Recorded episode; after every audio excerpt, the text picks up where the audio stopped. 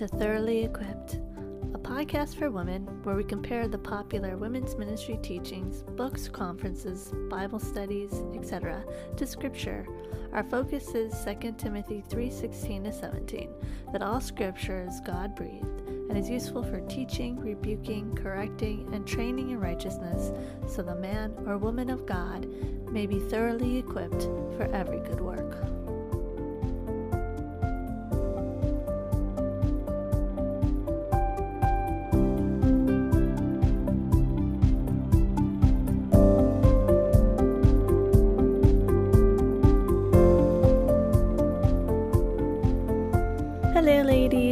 Welcome back to another episode of Thoroughly Equipped. I am your host, Melba Toast, and I'm so glad you decided to join me as today's episode I think is going to be a good one. Now, before we get into the book that we've been critiquing these last couple of weeks, I wanted to pose something I've been thinking about this last week, and that is what is the difference between encouragement and flattery? So I had to look up the definitions, of course. What is encouragement? The action of giving someone support, confidence, or hope. Now, what's flattery? Excessive and insincere praise given especially to further one's own interest. Uh, I think there can be a fine line between encouragement and flattery. A line so fine, so thin, that it may almost be invisible. Is there such a thing as encouragement without flattery today? To encourage women, must flattery be involved? If I'm not including flowery speech that espouses how strong, capable, and important you are, would it even be considered encouraging words in our society today? Could it be that even in the church, today, and especially in women's ministry, the art of encouragement has become so inner focused and self loving that any word directing you away from yourself and to Christ is seen as a discouragement and a lack of love. Can this be so prevalent that true encouragement became a misnomer and flattery took its place? So I can't think of any instance in Scripture that says something nice about us humans apart from Christ. There's no, you are great, you can do it, you're awesome, etc. kind of talk in Scripture.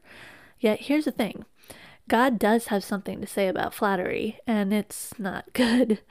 Proverbs 28 23 says, Whoever rebukes a man will afterward find more favor than he who flatters with his tongue. The Holy Spirit is saying here that it's better to rebuke someone than to flatter someone. This would get you excommunicated in most church uh, social spheres today. In fact, most Christians today would say to rebuke someone is unloving and would cause division. Scripture tells us that it is those who call themselves Christians, yet are really following their own desires, and by smooth talk and flattery, draw people away from teachings in Scripture. Romans 16, 17, 18. These are the people that actually cause division. When we read the epistles where Paul encourages the early church, it's always in regards to no longer doing certain things and behaving behaving a certain way. This implies that the early church had acted at times and were still acting in those sinful behaviors to which Paul had to direct them to Christ to remind them of the gospel.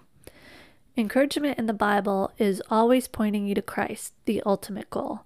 Biblical encouragement is always tied to the Father, the Son, and the Holy Spirit. We are encouraged to trust the Father because he cannot lie. Numbers 23:19.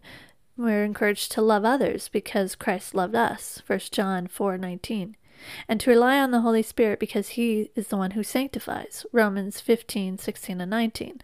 The Bible encourages us to look to the Father, the Son, and the Holy Spirit, and then we are encouraged to obey Scripture because of who they are. Now, flattery is different as its goals are different. Its goals are to point you to yourself and to benefit the flatterer. It takes real wisdom to know the difference. And as we get into chapters 9, 10, and 11 of Holley Gerth's book, You're Made for a God Sized Dream Opening the Door to All God Has for You, ask yourself whether her words look like biblical encouragement or like flattery? Does she encourage you to look to Christ because from him we receive wisdom and understanding, walk in a manner that is fully and pleasing to him, that we bear fruit in every good work, are strengthened with all power for all endurance and patience with joy, giving thanks to the Father who has qualified us to share in the inheritance? That's Colossians 1 9 to 12. Or does she point you to yourself? Because you can do it. You're special. You're strong and unique and are worthy. So let's find out. Chapter's 9 title is Why Your Dream is Worth It. Holley gives us five reasons why we should go after our God sized dream. Reason number one is because God doesn't have a plan B for you. Quote, God doesn't have a backup plan for your life. Either this dream happens through you or it doesn't happen at all. Yes, he can find another way to accomplish his purposes, but it won't be the same.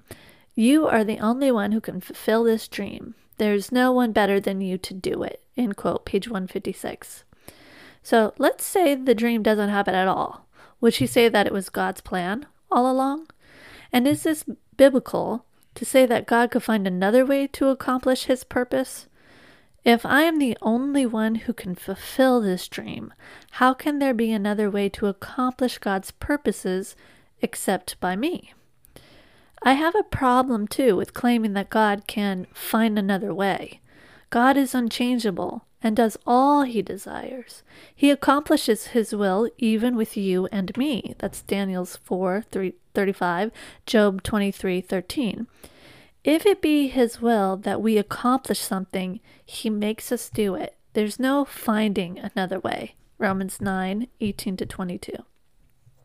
Another quote you are chosen by God for a particular purpose, and He promises to see it through to completion if you'll only say yes to what He's whispering in your heart, and your heart alone. End quote, page 157. Does God bringing this purpose to completion depend on us saying yes? Here's the thing remember Pharaoh, who refused to let the Israelites go free? God had a purpose for him. The purpose was to make sure he refused to say yes to God. For the scriptures say to Pharaoh, For this very purpose I have raised you up, that I might show my power in you, and that my name might be proclaimed in all the earth. So then he has mercy on whom he wills, and he hardens whom he wills. Romans 9 17 to 18. Reason number two on why our dream is worth it because you will never feel closer to God than when you're pursuing a dream. Quote, we can find ourselves in the middle of a Christian life that's all about knowing. Yet somewhere within us there remains a longing to be doing with God. We are created not just for belief, but also for action. When you put into practice what God has been whispering in your heart, it's the difference between talking about ice cream and sticking your spoon in the most delicious hot fudge sundae ever imaginable. There's simply no substitute for experience. End quote, page 158. I have a big problem with this claim. The Pharisees had asked Jesus what they needed to do to do the works of God. Jesus replied that we were to believe on the one whom God had sent. We are also told in Scripture that we were created for good works. But she claims that to be, quote, doing with God, we must put into practice what God whispers in our heart. This is nowhere found in Scripture. Instead, we hear over and over about how we are sons and daughters of God because of Christ, Galatians 4 4 to 7. And because we are in Christ and children of God, we obey his commandments. We were saved for this reason to be reconciled to God, to believe and do the work of God, and to be given a new heart that causes us to obey his commandments. There is no talk of having to accomplish a dream to get closer to God. And the third reason why our dream is worth it is because dreams make you come alive. Quote, we get up, move through our day, and drift off to sleep, wondering if there's more to life. And no matter how much we try to silence it, something within us says, don't be satisfied with this. We brush it off and tell ourselves we need to be content, but the longing remains. Then one day we find the courage to say yes to the whisper within us and what we're being asked to do. End quote, page 159. Scripture calls us to be content in whatever circumstances we go through. When we're not content, it is a sin, and it comes from our lack of trust and faith in God. Contentment comes from knowing God and being satisfied in Him regardless of our circumstances. So while we live the monotonous life of a housewife, mother, etc., we are content not because of what we're doing, but because we are in Christ, have Christ, and know God. If we know God, everything brings contentment. If we are in Scripture, we know that we are being asked what we are being asked to do, and we obey because Scripture is God's Word giving us direction. And we are content in obeying His commandments. There is a longing within Christians, that's true, one that grows more and more as we mature. But the longing is not resolved by saying yes to the whisper within us and what we're asked to do, but will be fulfilled when we are finally with the one we long for, Christ. Quote, There's a myth in Christian culture today that says the promised land is only heaven. When I look through these chapters in Scripture, I don't see that being true. Yes, the ultimate promised land is ours when we step from this life to the next, but I believe God has so much more for us right here and now, too. End quote, page 160. Now, I agree that the promised land, as described in Scripture, is not only heaven, but it is not the accomplishment of our God sized dream. All throughout this book, she compares accomplishing our God sized dreams to arriving to the promised land. Let's look at just a couple of her many statements about the promised land to see the way Holley uses it in her book. Quote, the God sized dream in your heart right now isn't the only thing God has for you. It's simply the next thing. He may bring it into being, and you'll get to set your feet firmly on that promised land for a season. End quote, page 118. Quote, you don't have to find or achieve the one when it comes to God sized dreams. Expecting that to happen can keep you in a holding pattern forever. Just see each new dream as another step on the journey, another piece of the promised land God is calling you to possess. End quote, page 119. Another quote Will you believe that God does have a promised land for you? I know that you will, that you do. You're not a grumbler. You're not a doubter. You are not someone who settles for safety. You, dear reader, are a Joshua or Caleb standing in the edge of the promised land, seeing all that is good and saying, Yes, this is possible. See Numbers 13. Then you take the steps of faith, fight the battles, and go the distance to take the possession of all God has for you. End quote, page 161. First, I just want to point out that you and I are not Joshua or Caleb standing on the edge of the promised land.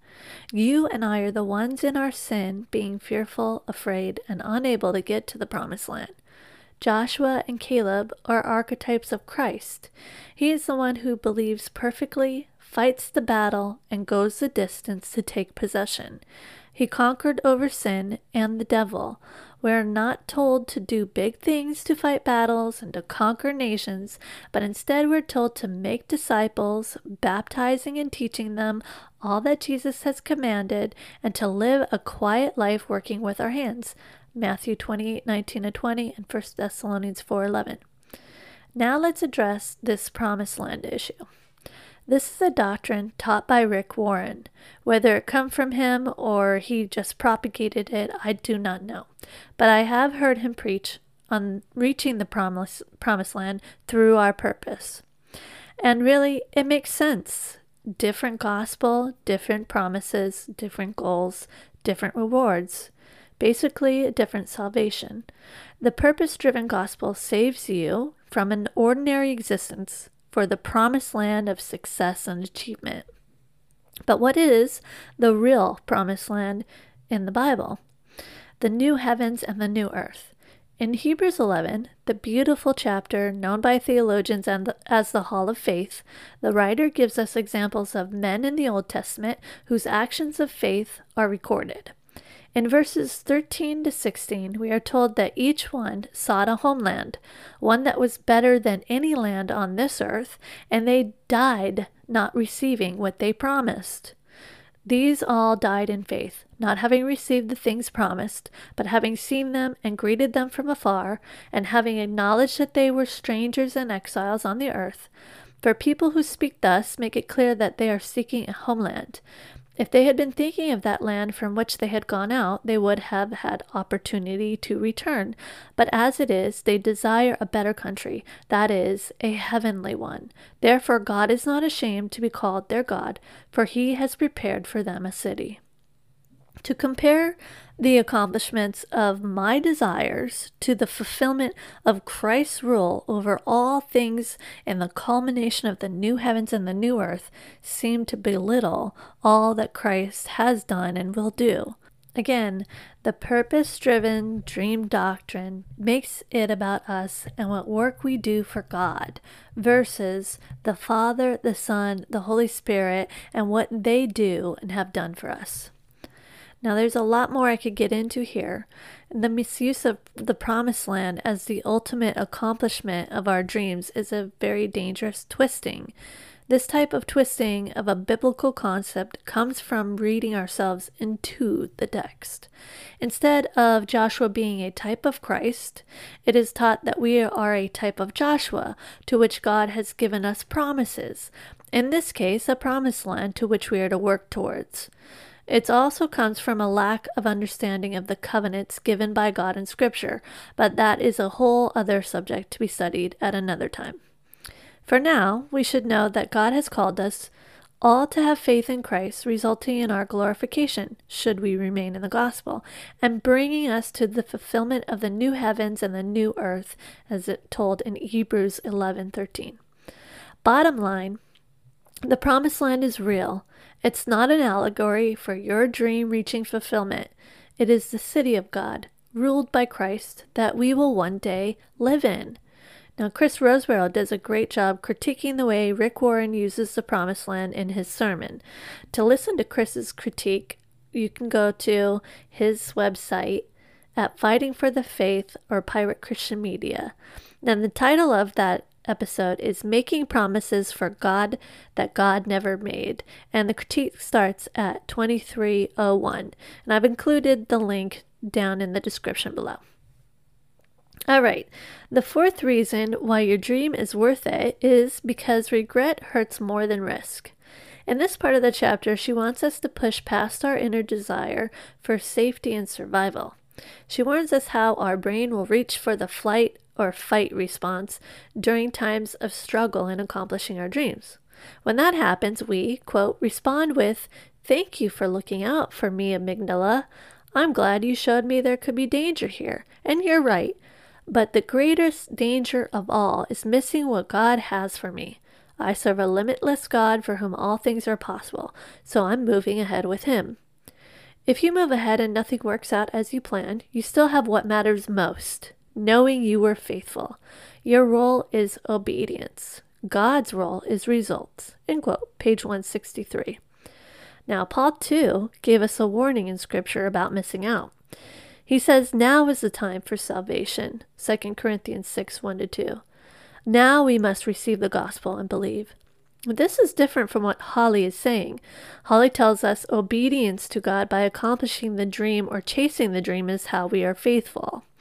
And so, what does it mean to be faithful? What does Scripture say about how one can be faithful? The word faithful is a way of describing someone as loyal and trustworthy. So, not surprisingly, it says very little on how we can be faithful, but an exorbitant amount of how God is faithful. This makes sense, understanding our sinful nature. But here is a little that I found, and I think it will help in dealing with Holley's claim that we are faithful when, ha- when we have obeyed God's call to follow our dreams. All right, so in Nehemiah 9 7 to 8, the Levites made the claim that God found Abraham's heart faithful before him. Genesis 15 6 says, Then he believed the Lord, and he reckoned it to him as righteousness. From this, we can see that Abraham's heart was fa- found faithful because he believed what God told him.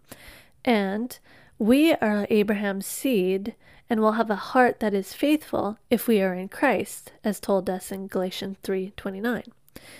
Now, Psalms 119, 81 to 88 reads My soul longs for your salvation. I hope in your word. My eyes long for your promise. I ask, When will you comfort me? For I have become weak like a wineskin in the smoke, yet I have not forgotten your statutes. How long must your servant endure? When will you judge those who persecute me? The insolent have dug pitfalls for me. They do not live according to your law. All your commandments are sure. Now, the NASB translate the word sure here as faithful. They persecute me with falsehood. Help me. They have almost made an end of me on earth, but I have not forsaken your precepts. In your steadfast love, give me life, that I may keep the testimonies of your mouth. Psalms 119, 137 to 138 proclaim, Righteous are you, O Lord, and right are your rules. You have appointed your testimonies in righteousness and in all faithfulness. Notice that the psalmist writes how he loves and desires greatly to obey and keep God's law because it is sure, righteous, and faithful. Okay, bear with me here. We know that Abraham's heart was faithful because he believed God's word. The psalmist writes that God's commandments are faithful, sure, trustworthy, loyal, etc., and he has appointed his testimonies in righteousness and faithfulness. Now, under the com- uh, under the covenant of the Mosaic law in Deuteronomy 7 9, we are told that the Lord our God is the faithful God who keeps his covenant and his loving kindness to a thousandth generation with those who love him and keep his commandments. Jesus says that those who love him, and in our love we are loyal to him, will keep his commandments. John 14, 15. If we love him, we keep his word. John 14, 23. And when we keep his commandments, we abide in his love. John 15, 10. So here is what we can conclude. One, that we fail miserably at being faithful to God because of our sinful nature, yet God is still faithful to keep his promises, and he promised to send his faithful Son to be truly faithful for us. 2. In Christ, we are Abraham's seed when we believe and trust God's word, which leads to, number three, obeying God's commandments out of love for Christ. Therefore, we are faithful when we believe in Christ and obey his commands. These commands are found in Scripture. Nowhere in Scripture does Christ command us to fulfill a dream he has given us, but instead, he commands us to love one another, and in loving others, we obey and love him.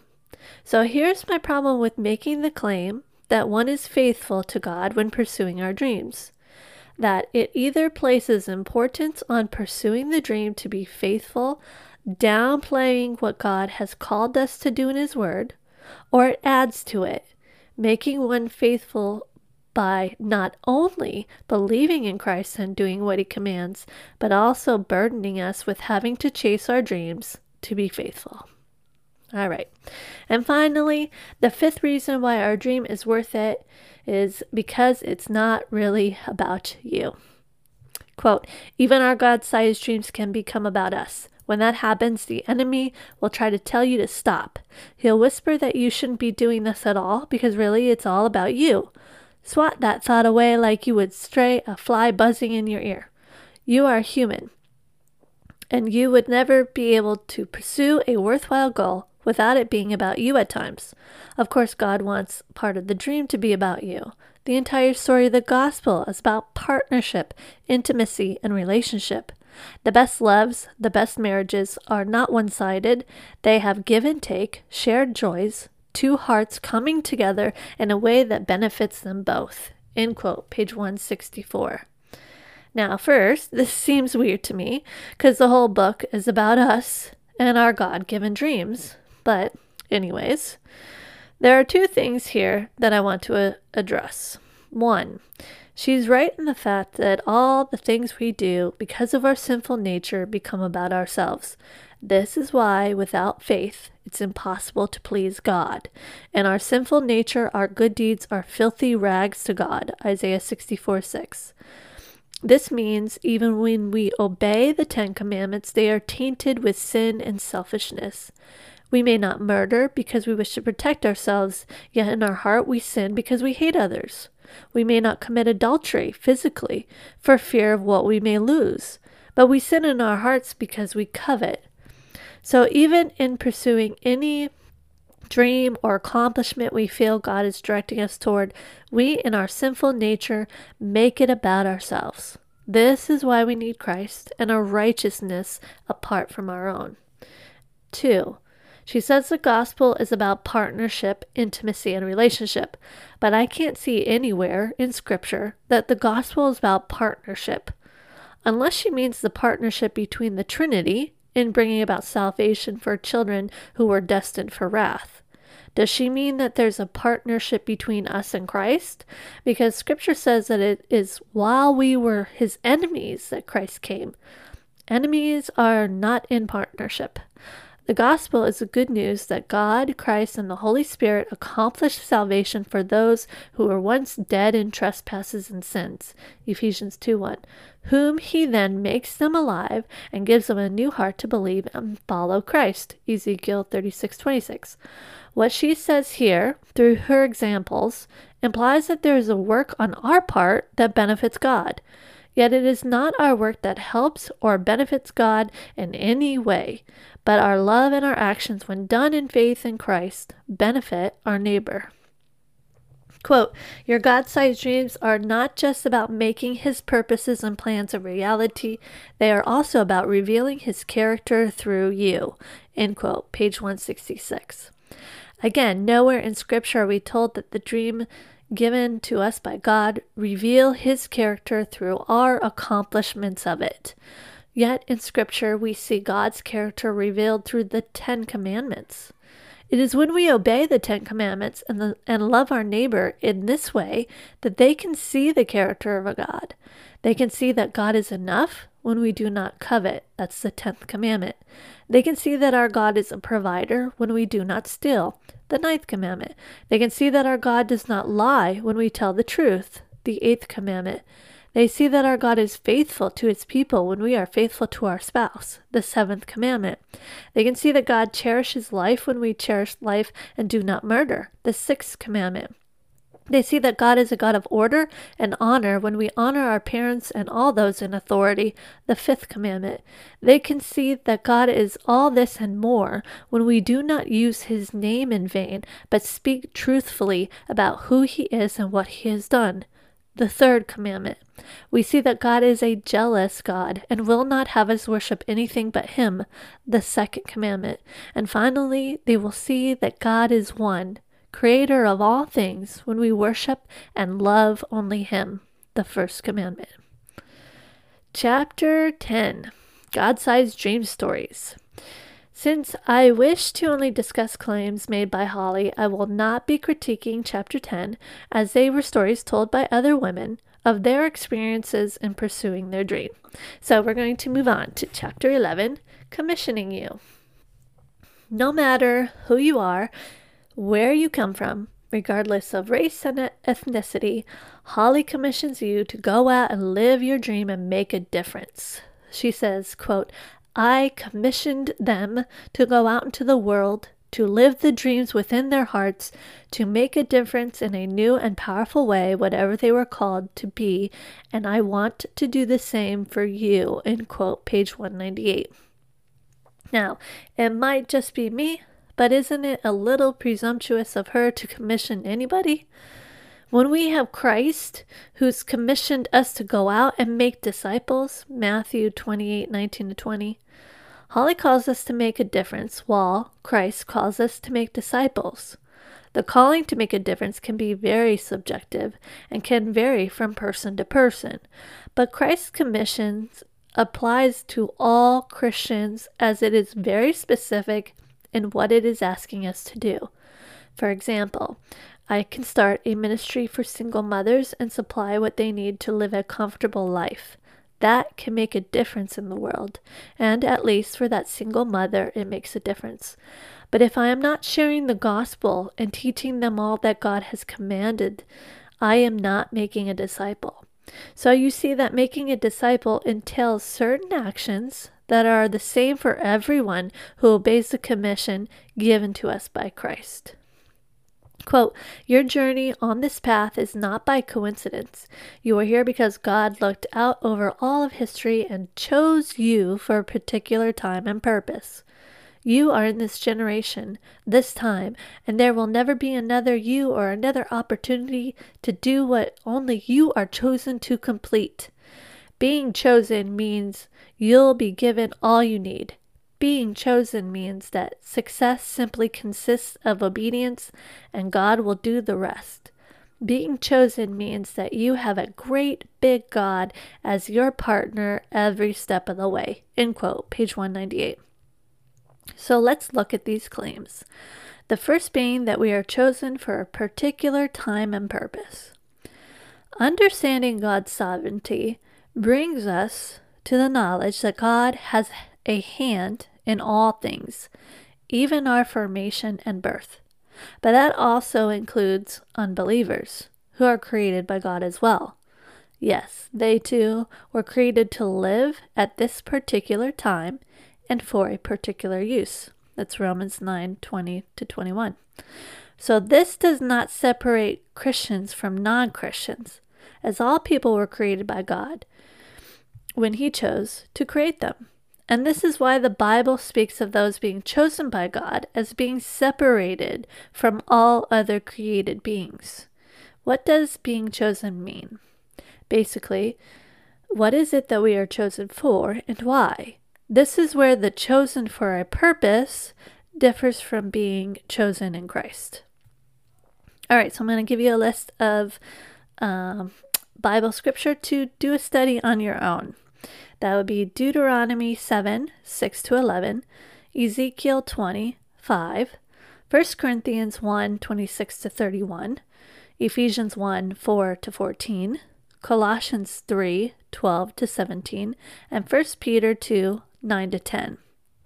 All these verses will tell us why we're chosen to be God's possession, made holy in Christ, equipped with the Holy Spirit for good works, those being God's commandments. In essence, we were not created for specific purposes or dreams given to us by God, but to be given a new heart in which we worship God in all that we do, and to teach others to do the same. This makes a difference because one has you looking for a purpose and a goal to please God, never really knowing if it was from God or not, while the other assures you that you please God when we believe in Christ, the chosen one. John 6:29, Hebrews 11:6. Holley says that we are called, quote, We've often relegated the word calling to specifically spiritual vocation, vocations like being a pastor. But the reality is, we all have unique tasks we're asked to do throughout our lives. And that, quote, we're we feel a longing for more in our lives because God's calling always pulls us upward and onward. He doesn't let us get complacent or too comfortable. End quote, page 199. I agree that we are called. Our callings are the very vocations that we are put in. And one of the greatest effects of the Reformation, one of the biggest doctrines that changed society was the doctrine of vocation. Martin Luther taught that everyone had a vocation. So, in a way, Holley's correct here that we have tasks we are asked to do throughout our lives, but they are not necessarily unique. Our vocations are providentially given to us by God. Did God give you children? Then one of your vocations is one of parent. Did God give you a house? Then one of your vocations is homemaking. Do you have parents? Then one of your vocations is that of obedient child. Are you married? Then, in the vocation of wife, God has called you to submit and respect your husband, etc. Our vocations don't necessarily come about because of a desire we have in our heart, but are given to us providentially by God. The idea that we long for more because God is calling us to, to more can be deceiving. The 10th commandment instructs us not to covet, to be content with what we have and where we are. As Christians, all of our longings and desires are to be satisfied in Christ because it is in Him that we are made complete. Psalm 107 9, Psalm 17 15, Colossians 2 10. It is God's will that we are complacent and comfortable in Christ, not in anything worldly. So our longing for more should not be in regards to any job, work, or purpose that we accomplish in this world. Holley says then that we are needed. She goes on to explain using 1 Corinthians 12, 12 to 21 on how we are needed and belong to the body of Christ. Quote, We need each other. I need you. You need me. None of us can do it all, but we can all do and be our wonderful God chosen part. End quote, page 202. I would agree with her on this, though it's not God who needs us, but our neighbor who needs our good works. But I would say that the God sized dream doctrine places a burden on people instead of freeing them to give love to their neighbor. It emphasizes our dreams and desires instead of our neighbor's needs. The doctrine of vocation explains how we meet the needs of our neighbors day by day through what God has given us. This is very different from actively seeking out a desire placed in our heart. The focus is more on ourselves than on our neighbor. Holley says that we are loved, Quote, You are loved as you are by a God who does not change. His love for you is based on who he is and who you are as his child. End quote, page 203. There is a very subtle problem with this claim. It is a very uplifting and pious sounding claim, one we can easily read over. So here's the thing it's true that God does not change, and that is exactly why half of this claim isn't true. If we understand that we were children of wrath, destined for destruction, because we are in sin and rebellion against the loving God, we therefore understand that God doesn't love us as we are, but loves us so much more that he gives us Christ's righteousness and the Holy Spirit to change us. To claim that God loves us as we are is to claim he doesn't want to change us. God loves us so that he gave his law to show us that we were destined for hell. And he loved us so that he offers us Christ's righteousness to keep us from hell. But that's not all. He loves us so much that he seals us with the Holy Spirit, Ephesians 1 13 to 14, who regenerates us and makes us a new man. Ezekiel 36 26 to 27, John 3 5 to 8, Titus 3 5 to 6, and many, many other verses. He changes us. So, why give us new hearts and grant us the Holy Spirit if we are loved just as we are? Our dream is going to change the world, says Miss Gerth. We may not ever see what difference our dreams will make, but we are to continue in them by faith. Quote, now faith is confidence in what we hope for and assurance about what we do not see. Hebrews 11:1. 1. I've always thought of those words in the context of believing in God, but that morning it seemed the one who loved us whispered that part of faith is also about believing that our obedience makes a difference even when we can't see the results. End quote, page 2 or 6. She then explains Hebrews 11:1 in this way quote, sure of what we hope for, that what we do matters in the world, that our hearts out there really are encouraged, that the flicker of our shining can bring light to a life again, certain of what we do not see, that the bonds we make, the needs we meet, the prayers we lift up are as real as what's right in front of us, that the great I am is everywhere and in all we do in his name. End quote, page 206 to 207. The faith talked about in Hebrews chapter 11, it's not the same faith talked about here. A faith that is about believing that our obedience makes a difference is a faith that points us to us, what we do. Biblical faith is all about Christ and what he did and is doing. Again, Hebrews 11, the great hall of faith passage, describes the men of the Old Testament who had faith in God, that he would keep his promises, and therefore they obeyed him. And notice that it says that they did not receive those promises. That kind of puts a damper on the dream doctrine.